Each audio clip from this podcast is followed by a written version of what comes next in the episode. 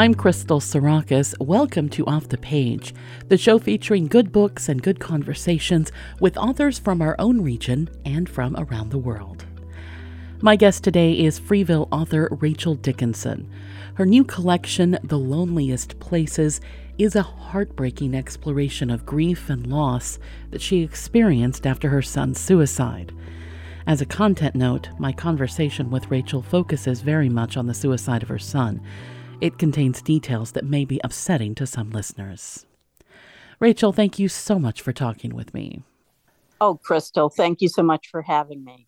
I'd like to start and talk a little bit about your son before his suicide.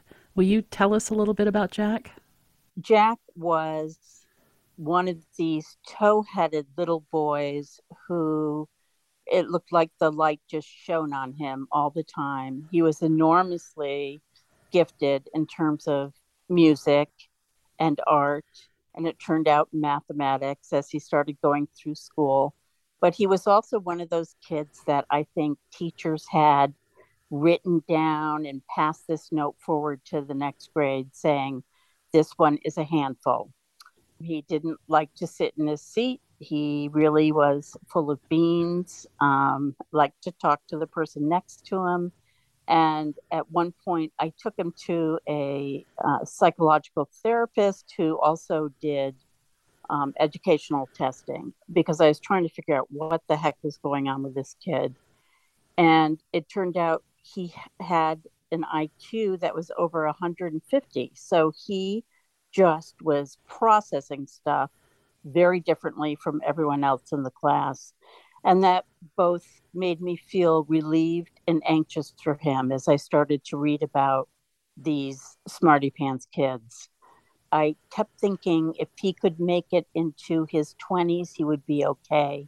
And he was involved in everything at school. He was involved in music and in the plays, and he was academically gifted and just was uh, had a number of friends, a lot of friends. And so I did not see this coming. But he had a dark side that he didn't really let me know about because he was a teenage boy. Why would he? Um, but I did start to realize he was abusing certain kinds of drugs, including over the counter medications like cough syrup. So I would rifle through his drawers to try to just get rid of anything I saw and just hoped he could make it through the hump. For some reason, I thought he was like I was when I was his age, where I experimented with all sorts of things, but I came out the other end. He didn't. This collection of essays is about the aftermath of Jack's death, of the immeasurable grief that you found yourself lost in. And it's also about your journey out of that darkness to some degree.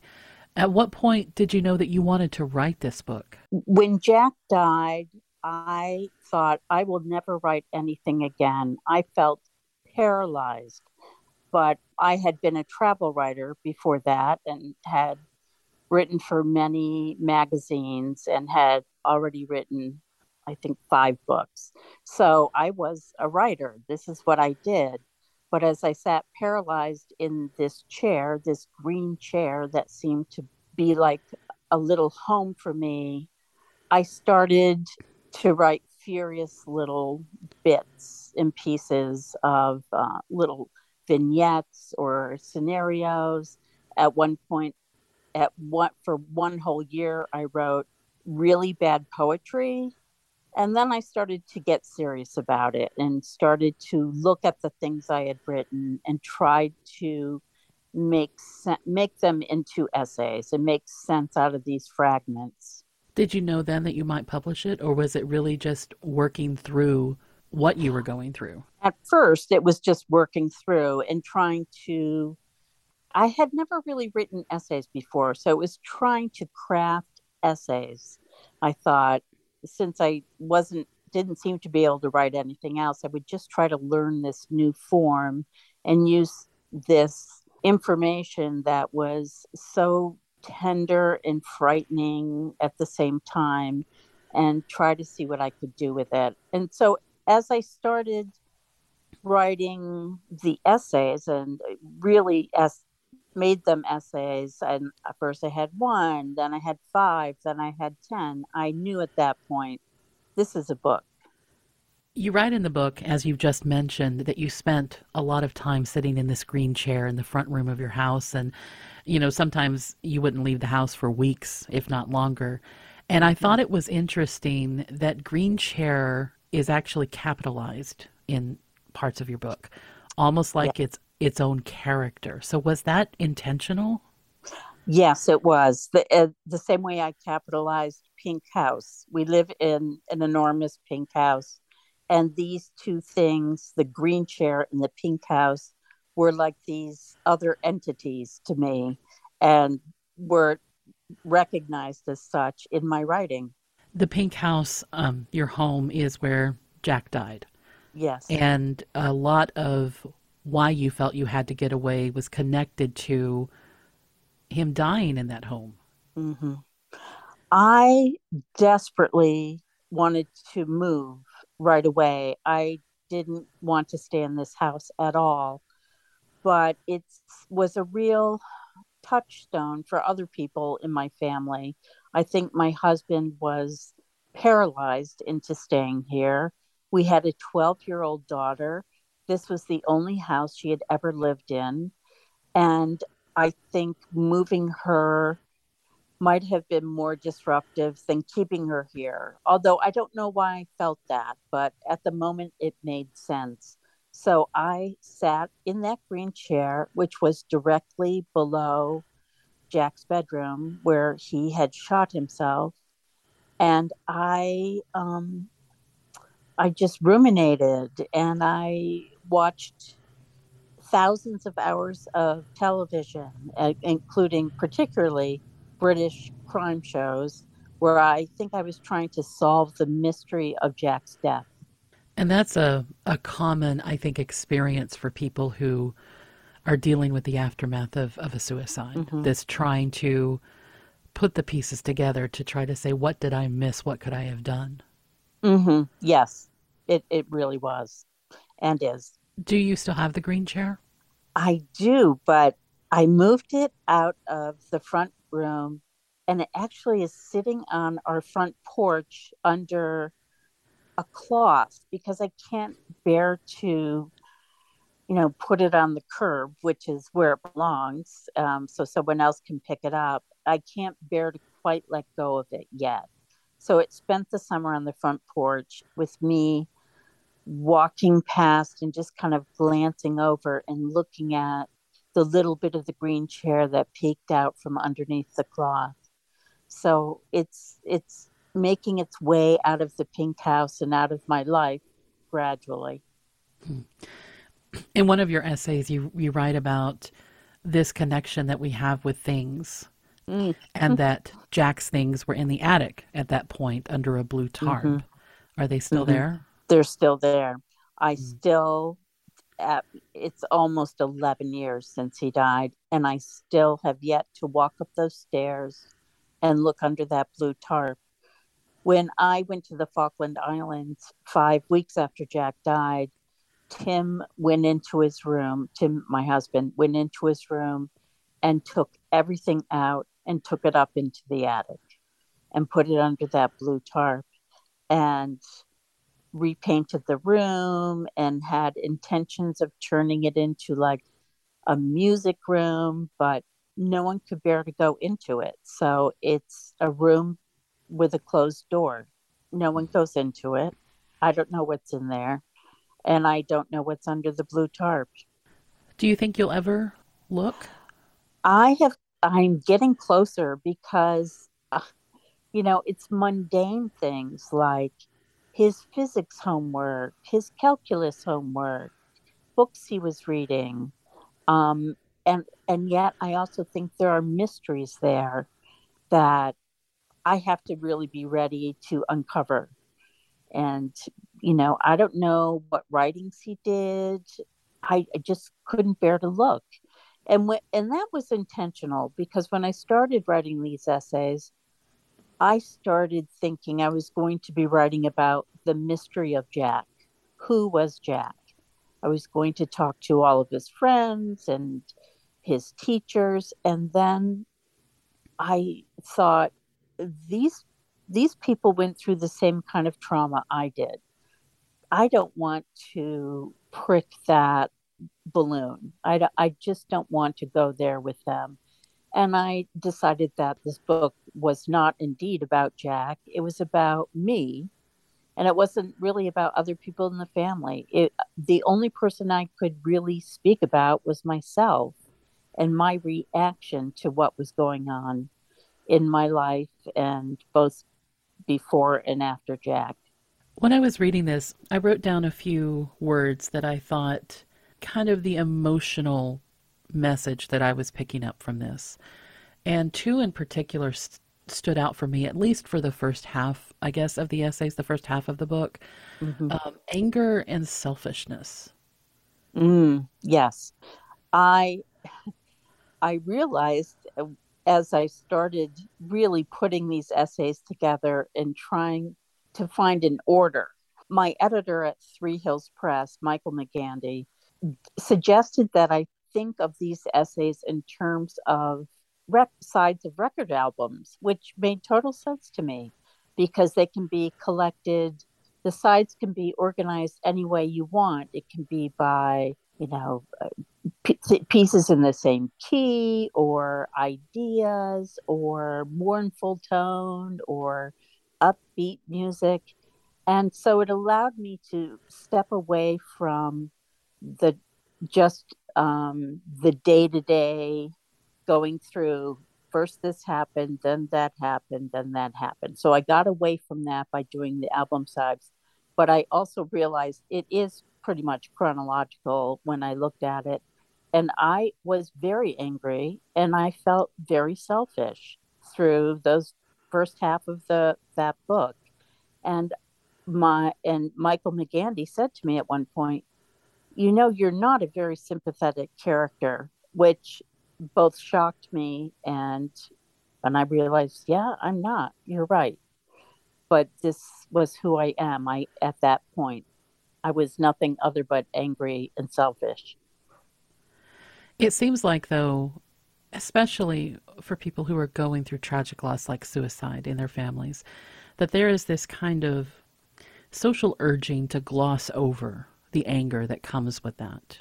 I actually decided when I thought about glossing, trying to make myself a more sympathetic character and glossing over the anger, I decided that was not truthful.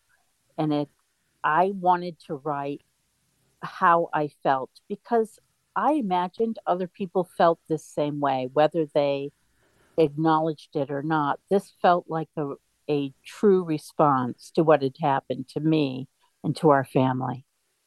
You know, one of the things that we're told when we're grieving someone is that we have to find hope and move on. But you came to this realization that you weren't ready for hope. I I started wondering about hope and what hope meant and why I seemed to be so stuck in this place where I didn't feel hopeful. I couldn't see into the future. I didn't know what was going to happen. Hope hope really means being able to imagine yourself in the future. And I couldn't do that. So I saw, you know, I didn't feel hopeless. I just felt like there was no hope to be seen for me. And I knew I had to kind of grow into that. And that I thought over time, hope would start to come back. So I was just waiting it out, I think.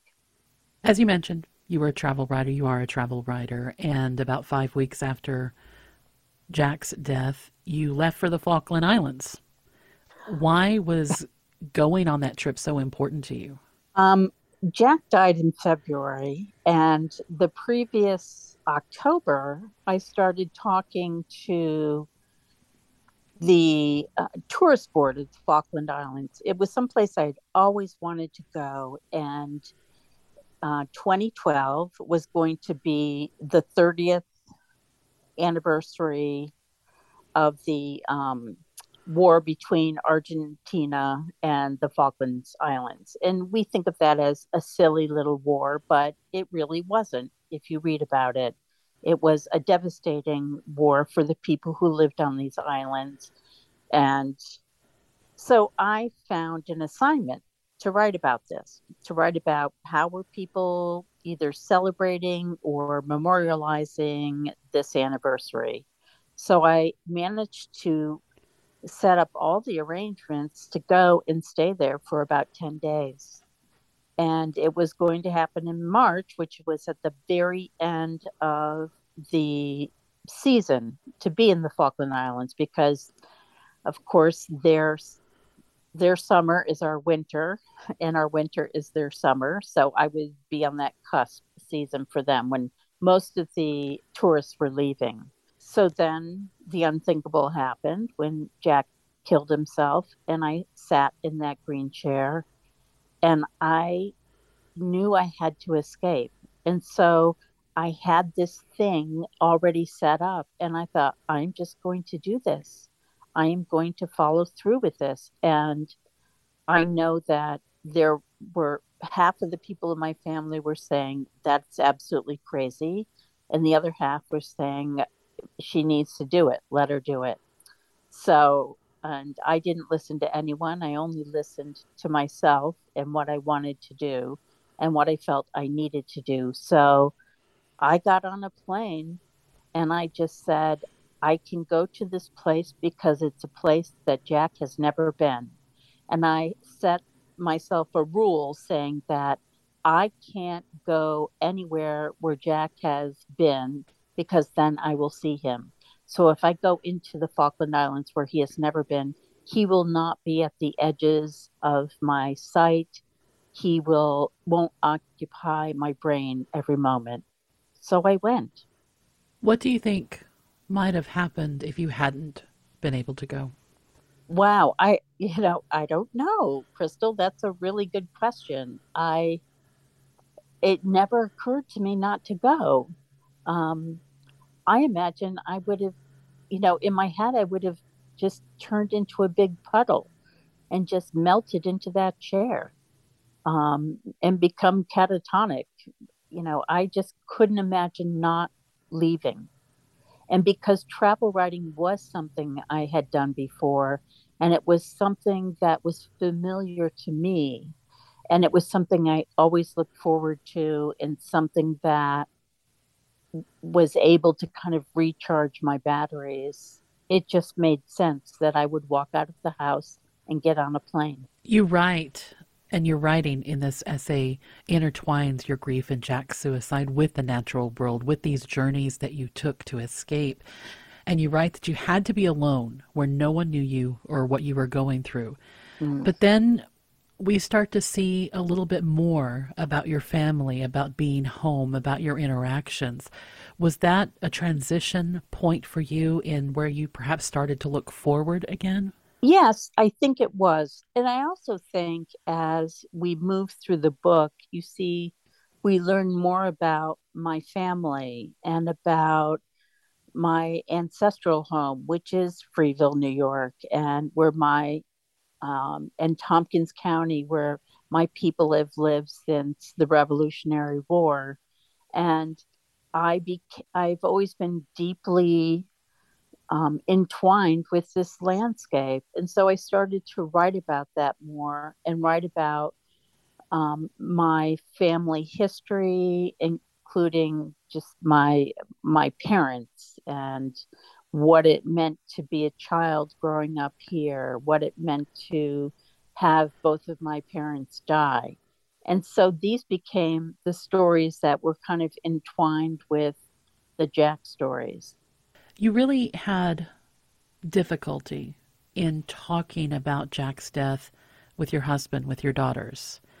And I found it very interesting to read those essays where you started to connect perhaps that inability to talk about it because your own family really didn't talk about those sorts of things mm-hmm. and that connection that you made it was it was shocking to me when i discovered that um, toward the very end of putting this book together, and of course, I realized I hadn't included really any reactions from my daughters or my husband because, as you said, we did not talk about it. I wrote them each an email or a letter and said, Would you write to me and give me your thoughts about Jack's death and how it affected you?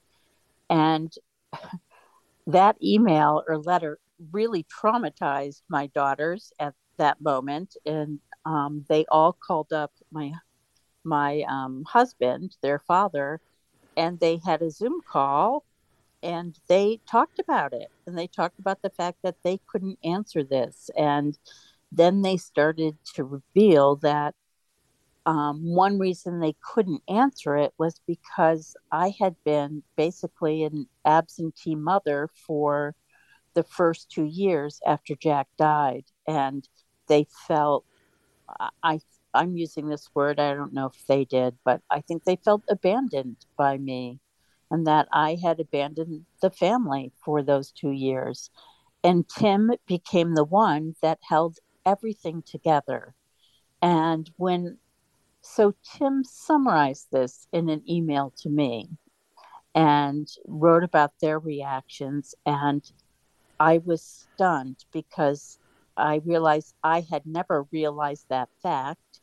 And I thought about it. And um, then I for some reason, I was reminded of, of my mother and the fact that we never talked about anything that was hard, ever, ever. We might write about it, we, but we would never talk about it. So I was just doing what came naturally to me. I was just um, kind of imploding. And I saw my mother do the same thing when my father left and they were getting divorced. She just imploded. She kept to herself. And we were just kind of teenagers hoping she would come out of it at some point. So, in fact, I had the same experience that my own children did. And I had never put that together before I got that note from Tim. But you also wrote an essay called Why I Stay. I'm wondering if you'll read that for us. Yes, I will. Why I stay. The days and nights are getting cooler, and I find I've fallen into a familiar pattern of lethargy mixed with ennui. I sit in my green chair and look around the front room and notice that all the books and surfaces have a visible layer of dust on them. I care in that I noticed, but I don't care enough to do anything about it. I sit and look at a huge basket that holds all of the cards we received after Jack's death. I think I will want to read them again someday. In the middle of the night, I wake and start Googling medical malpractice and wrongful death. I read all the horror stories on each lawyer's website. I skip the man versus bus and man versus heavy equipment and zero in on medical malpractice. I read about hospitals maiming and killing patients as a result of human error. A slip of the knife, too much anesthesia, misdiagnosis, wrongful death in so many forms. I look at the settlement amounts 1 million, 6 million, 500,000, and I start building my case against every professional who ever interacted with Jack. I'd start with the elementary school teacher who made him sit in the hall half the time rather than deal with him. I didn't know that was happening because neither she nor Jack told me until spring when I visited the classroom, and one little troublemaker of a girl pointed to a desk in the hall and said, Do you know whose desk that is? in her sweetest voice. I looked at her in puzzlement. That's Jack's desk, she said. That teacher sent us a long, heartfelt note when Jack died, written, I presume, out of guilt. I'd build a case against his friends who knew he was abusing drugs but didn't reach out to an adult for advice. Then I'd have to forgive them in the end because they were just kids. And all of us had drug abusing friends when we were growing up, I would never have snitched on them to their parents or our teachers. I also would not get much of a settlement from any of them. I wanted to drag his therapist into court and grill her about those months of sessions when she dealt with Jack the liar and Jack the trickster. I would zero in on her phone call with a psychiatric nurse at the hospital and ask her why she thought it would be okay for the hospital to let this lying, drug addled boy with suicidal tendencies out of their sight I would exile the psychiatrist, the psychiatric nurse, and the ER doctors to Siberia without a trial. I would access their bank accounts for good measure. I wouldn't want to hear what they had to say. I saved the harshest judgment for Tim and myself. We didn't know what was going on with Jack. No parent can be excused for that. Monetary damages are not practical, so our punishment is that we continue to live in the house where our boy shot himself. We have to look at the photographs of a happy, smiling, tow headed lad on a swing, holding a fish, singing with the children's choir, walking along a path in the woods. We must live with the books he read and the artwork he created. We are sentenced to live with the faint echo of the sound of him singing and whistling. We are forbidden to take his clothes out of his bureau. Every part of me screams, Get out, get out, get out. But I stay, and Tim stays. I deserve to live in this house. Dwelling here is just compensation for my regret, anguish, and love. Inside these walls, I listen to my son. I love him and judge myself. I still hear his voice, now just a whisper. When I no longer hear Jack, I hope I have the courage to leave. You write, over time, I hope I will be able to sort this out. I hope I will be able to visit familiar places and live in the pink house where Jack died without dread, restlessness, and a constant desire to run away. Have you reached that place for yourself? You know, I think I have. I, when I finally put the collection of essays together, and I sat on the floor and I spread them all out and put them in the right order, these pieces of paper that held these words. I felt an enormous relief. I felt something really lifted from me. But then when the book came out, I felt that weird dread. I wanted to go back into the green chair. I wanted to drag it back into the house from the porch because I felt like all of a sudden people were I knew people were reading this story. And first, I didn't know how it would be received. And then I just thought, it's bringing up all that Jack stuff again. And then just recently, I've just tried to make peace with that. This is something I hope this this little collection can help some people see that first grief is nonlinear. It takes the time it takes you can go through all of these periods of being furious, of trying to forget things. But in the end, we have to just live with ourselves and save ourselves. That's the best we can do. And I hope people will give themselves a break. I don't think I did for a really long time, but I think I'm trying to do that now. Rachel, thank you so much for talking with me. Thank you, Crystal. I really appreciate you reaching out and letting me be on your program. Rachel Dickinson's book, The Loneliest Places, is available now. If you are thinking about suicide or someone you love is in crisis, call the National Suicide Hotline for help. Just dial 988. Off the Page is a production of WSKG Public Media. I'm your host and producer, Crystal Sarakas. Thanks so much for listening, and I hope you'll join me next time we go off the page.